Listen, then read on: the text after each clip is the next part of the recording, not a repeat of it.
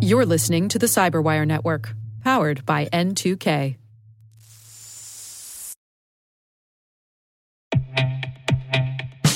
And now, a word from our sponsor, SpyCloud, the leader in operationalizing cybercrime analytics. Traditional threat intelligence is a thing of the past. Cyber criminals are stealing vast amounts of credentials, session cookies, and financial data every day, and it's hard to keep up. SpyCloud is the trusted partner businesses turn to to fully understand their darknet exposure risk and neutralize threats before it's too late. SpyCloud alerts your organization as soon as an employee or customer's data appears on the darknet, so you can act faster than bad actors to prevent cyber attacks like ransomware, session hijacking, account takeover, and online fraud. With insights from the industry's largest repository of recaptured data, protect the digital identities and systems most important to your business. Get your free corporate darknet exposure report at spycloud.com slash cyberwire and see what information criminals have in their hands today. That's spycloud.com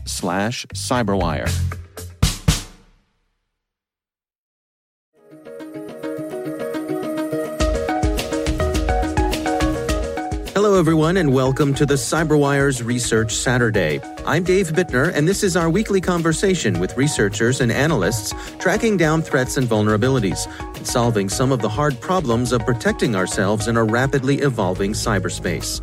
Thanks for joining us.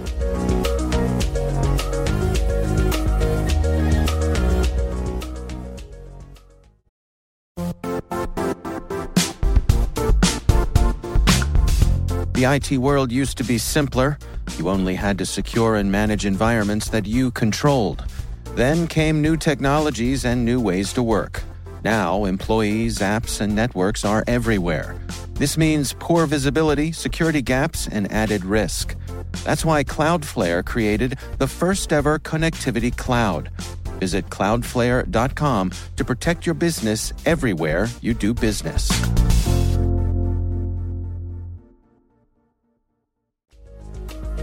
Most of this information, you know, it's too much to handle, you know, for an average user or for the regular uh, security researcher. That's Liviu Arsene. He's a global cybersecurity researcher with Bitdefender. The research we're discussing today is titled StrongPity APT Revealing Trojanized Tools, Working Hours, and Infrastructure. And that's why we have some sort of automated systems that flag potentially interesting samples, potentially interesting malware. And that's when you know somebody goes in and manually digs through the sample to see if uh, if it's something interesting and uh, worthwhile. Well, let's go through it together. So this uh, this APT group, StrongPity, they come to your attention. Uh, take us through what you discovered. Right. So basically, we found a campaign, apparently, that they seem to have been operating um, uh, since last year. I think it, uh, it all started with uh, October 1st, 2019. At least that's our best guess. But um, it seems to have been targeting the Kurdish community. So basically, uh, it seems to have been targeting victims either uh, at the border with Syria or in Turkey's uh, capital city. So it, whoever was behind this, uh, in terms of, um, I mean, we assume that this APT group might have potentially been state sponsored uh, with some sort of political motivation, because um, the timestamps on the samples that we found seem to coincide with the same date when the Operation Peace Spring uh, began. So basically, that was the day hmm. when Turkish uh, military offensive began into northern Syria that is kind of like the the only, if you will, uh, circumstantial evidence that we can we have right now to tie the campaign with this uh, military operation. I see. Well, well, take us through exactly what was going on here. What were they up to? So, uh, judging by the way they set up the infrastructure and by the way they compromised victims, it seems that they were selectively targeting, um, uh, selectively, selectively targeting victims. Yeah, so they basically used a, an attack technique that we called uh, watering hole. Uh, it's basically the type of tactic that involves your victim coming to you instead of you going after your victim. So you know, mm-hmm. if if traditionally uh, attackers would try to um, you know exploit a vulnerability in your browser, get you to download uh, something from a tampered website, you know, from, or a website that they control, or click on an attachment or stuff like that. Now it seems that they decided to tamper with some localized software uh, aggregates and sharers, basically just waiting for their victims to come to them and do some actions on a website that they frequently visit. That's how you know that it's a targeted attack because they apparently seem to have had a very good understanding of their victim's profile and the types of websites that they visit so that they would know to compromise in advance and simply just wait it out, just wait for the victims to come to them. And so, what were they? What sorts of websites were they taking advantage of? It's just uh, software aggregates and shares. Basically, the types of um, websites that you would use whenever you wanted to download some tools, you know, like common archivers or uh, unzipping tools or emulation tools, stuff like that. Hmm. So it's just regular traditional tools that you would normally use uh, on your computer. I see. So, suppose I'm someone who uh, finds myself with one of these compromised tools. Uh, I install it on my system. What would happen next? Well, the interesting thing is that you wouldn't know that you've installed something malicious. Now, the way this thing hmm. works is that uh, they seem to have had a list of IP addresses of um, that belong to their targets. So, whenever they got a hit from one of those IP addresses visiting the compromised websites, they would automatically redirect them to an infected tool. So, for example, let's say I'm the victim, I visit the website, the attacker knows my IP address in advance, and I want to download, for example, uh, 7-Zip. Instead of downloading the legitimate 7-Zip, the attacker would redirect my download request to one of their own servers that practically feeds me a tampered version of 7-Zip. Hmm. I would then install 7-Zip. It's a perfect. It has a perfectly valid and legitimate package. So it uh, after install, you know, I wouldn't see anything peculiar, nothing you know uh, out of the ordinary would happen. But it seems that you know the tool actually came with some additional components. Um, from what we were able to gather, it seems to have had about four components. Uh, mostly designed for um, persistency, uh, data exfiltration, and stuff like that. So, so to be clear here, I mean the the app's primary functionality was still in place. If you were uh, downloading a, a, a, utility for zipping files, it was still able to do that. Exactly. So they actually used the legit setup, the legit, uh, the, the, legitimate file, the legitimate tool uh, that you would otherwise get from the legitimate website. But they added mm. some additional components on the side, you know, just to make things interesting. Well, take us behind the scenes here of some of the additional components, what exactly they were up to.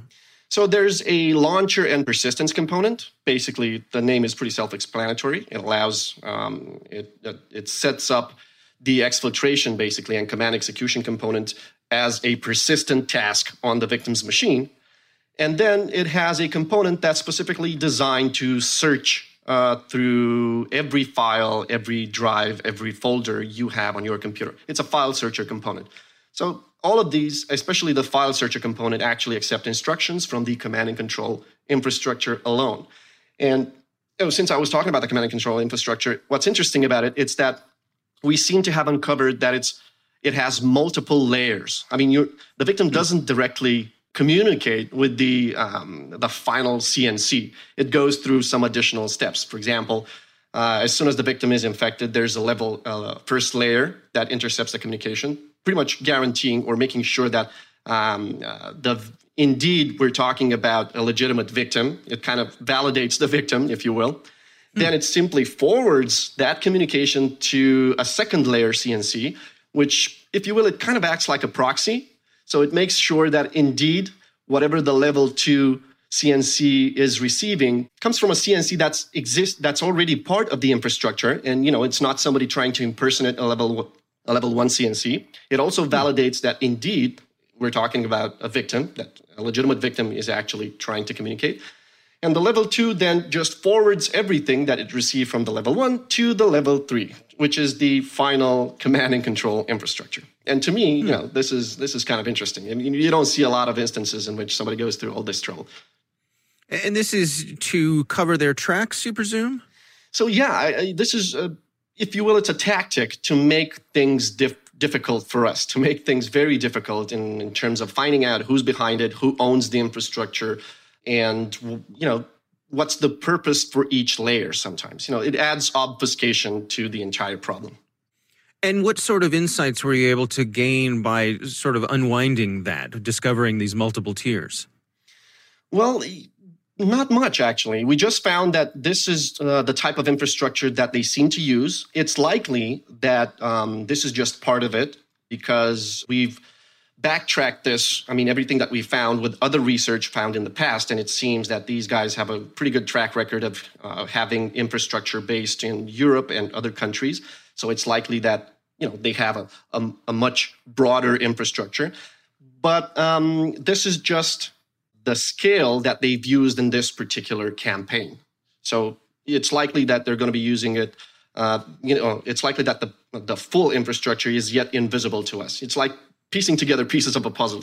Uh, you know, one security researcher finds uh, this three-layer infrastructure, another security infrastructure finds an additional layer, or finds another command and control server, and so on. So, without it's difficult to have the, the full scope and magnitude of uh, of the of the infrastructure that they're using. And I guess this is pretty much the whole reason why we call them an APT group. You know, they're mm-hmm. advanced, persistent, they're they're knowledgeable, skillful, and uh, in sometimes they have uh, some sort of political benefactor or government benefactor. Well, and, and one of the things you note here is that there seems to be a certain professionalism to them, like they they're keeping regular working hours. Oh yeah, so this is this is actually quite interesting because we've seen malware as a service, you know, traditional malware that's being developed and delivered to the highest bidder, you know, acting pretty much like a software outsourcing company. You know, these guys instead of showing up to work, they wake up at 9 a.m., sit in front of a computer. They've got a project manager, they've got marketing, they've got sales, and they just write their own uh, piece of code during working hours. APT groups take this to a whole new level. I mean, if you're talking about a group that's potentially um, state sponsored and has some sort of uh, political motivation, it's literally just like a software outsourcing companies. These guys wake up at 9 a.m. I mean, they clock in and they clock out at you know 6 p.m. And hmm. you know, it, it, it, they pretty much act like uh, security experts, if you will, except they're sitting on the wrong side of the fence. because because make no mistake, um, they are very good at what they do. They have a very good understanding of how security uh, solutions work, of how operating system work. I mean, the internals of operating system work, and um, in some cases, they are even more skilled than uh, traditional security uh, security folk. Now, in terms of, detecting what they were up to, I mean, when, once they're within an environment, how how noisy are they? How stealthy are they? How likely are they to be discovered? Right. So that's the interesting thing. Um, you probably won't know that they've breached your infrastructure or exfiltrated some information before it's probably too late because um, what they do is once they have that component that I said uh, start searching for files, you know, they look for files with specific extensions. They, if they find some files that are interesting, they, they, they just simply download them on a network computer that sits within the same uh, compromised infrastructure, or they sit, it sits, you know, on the victim's uh, computer, basically a folder. So they gather all the information they need from various folders, partitions, or even you know network attached devices into a single folder on the victim's computer. Now, once they have all that, they simply create archives of it, they split them, and just send them to the command and control server. You know, if hmm. you're if you're a network administrator, you would see that your employee is probably uploading some zip files to a file share or is uploading some files online. But it's nothing out of the ordinary to upload a file, a zip file.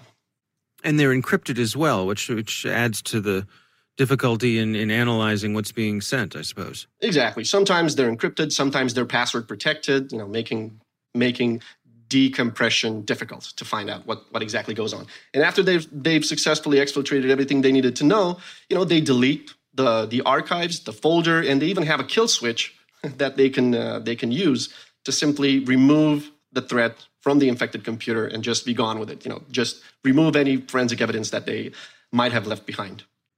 Well, uh, let's touch on on persistence here. Uh, do they have uh, do they have ways of of, uh, of, staying on a machine if they want to? If, if they are discovered and the the folks uh, clean off their machine, for example, uh, are they able to come back?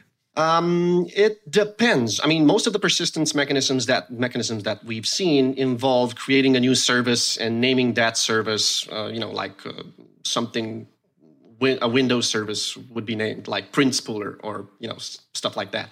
Mm. So if you don't know what you're looking for, if you're looking at that service and you don't know what it does and it has a common name, you're probably not going to realize that it's a malicious service. Of course, if you do a complete wipe or if you uh, kill that service, it will probably be spinned up again once the computer reboots. I see. Well, so what are your recommendations for folks to protect themselves against this?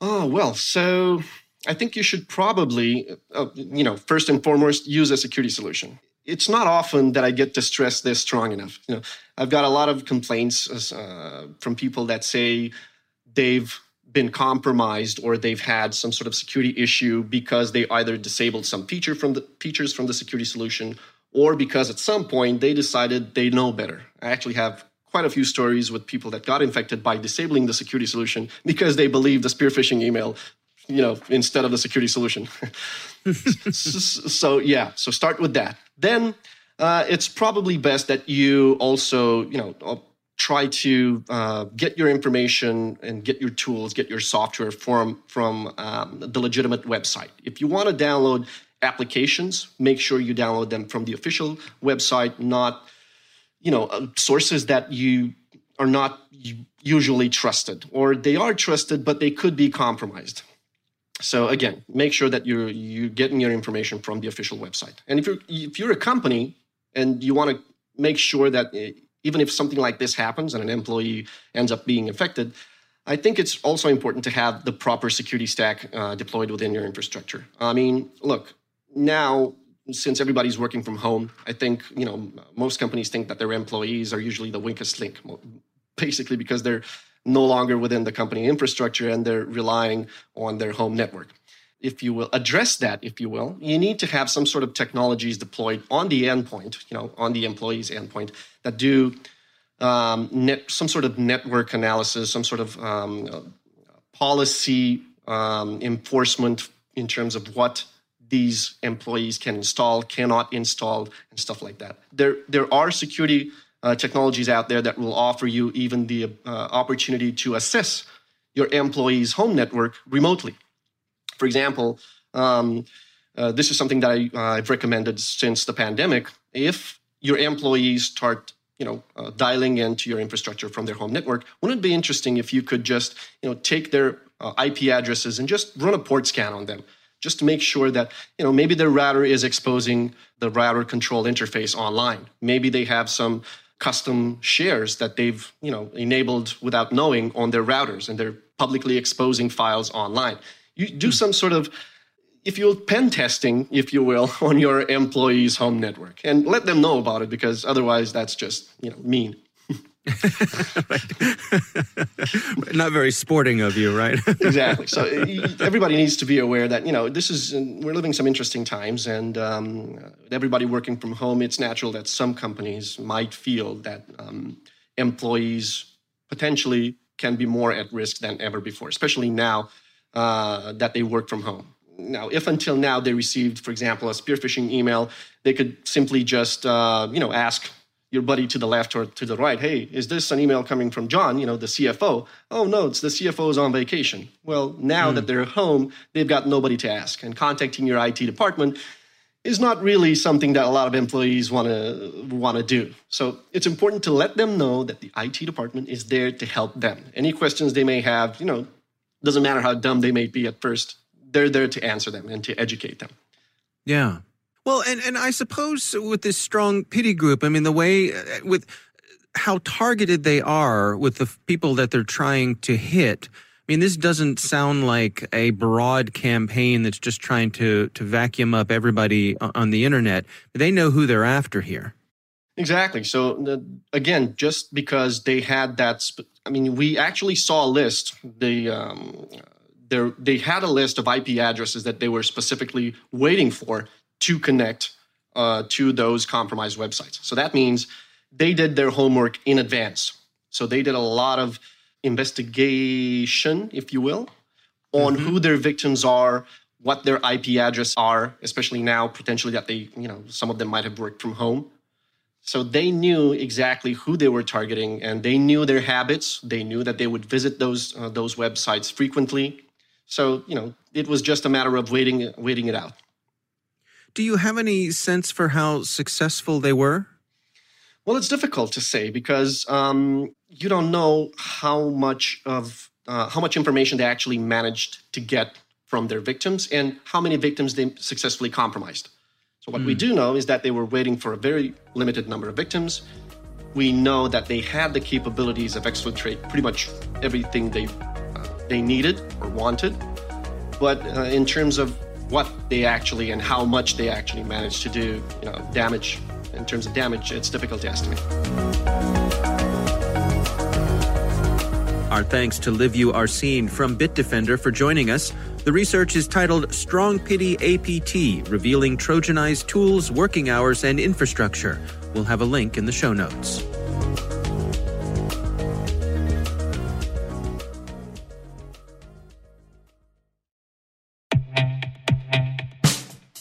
And now, a message from Cyberbit. Mastering cybersecurity is like mastering a sport. You build muscle memory through rigorous practice then you train as a team to foster cohesion while operating under pressure. Like athletes, cybersecurity professionals thrive on hands on simulation. But traditional courses, certifications, and open source labs won't build you a winning team. You need Cyberbit. Cyberbit offers a hyper realistic simulation environment for your SOC, IR, and C suite to refine your skills all using the market leading SIEMs, EDRs, firewalls, and WAFs they use every day. Cyberbit is offering Cyberwire listeners a free live fire exercise. Sign up your team now at cyberbit.com/cyberwire.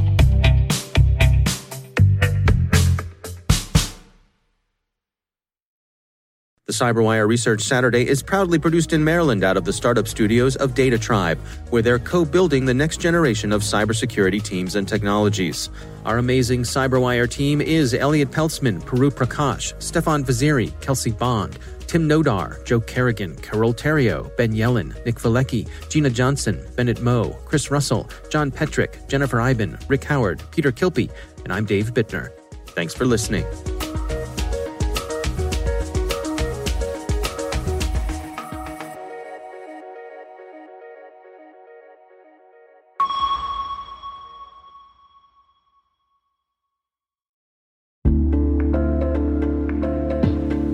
Hey, listeners.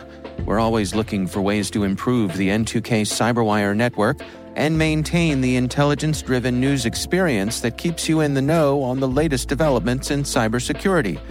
We've launched our 2024 audience survey and would love for you to take a few minutes to share your feedback. And hey, there's even a chance to win a $100 Amazon gift card if you complete the survey.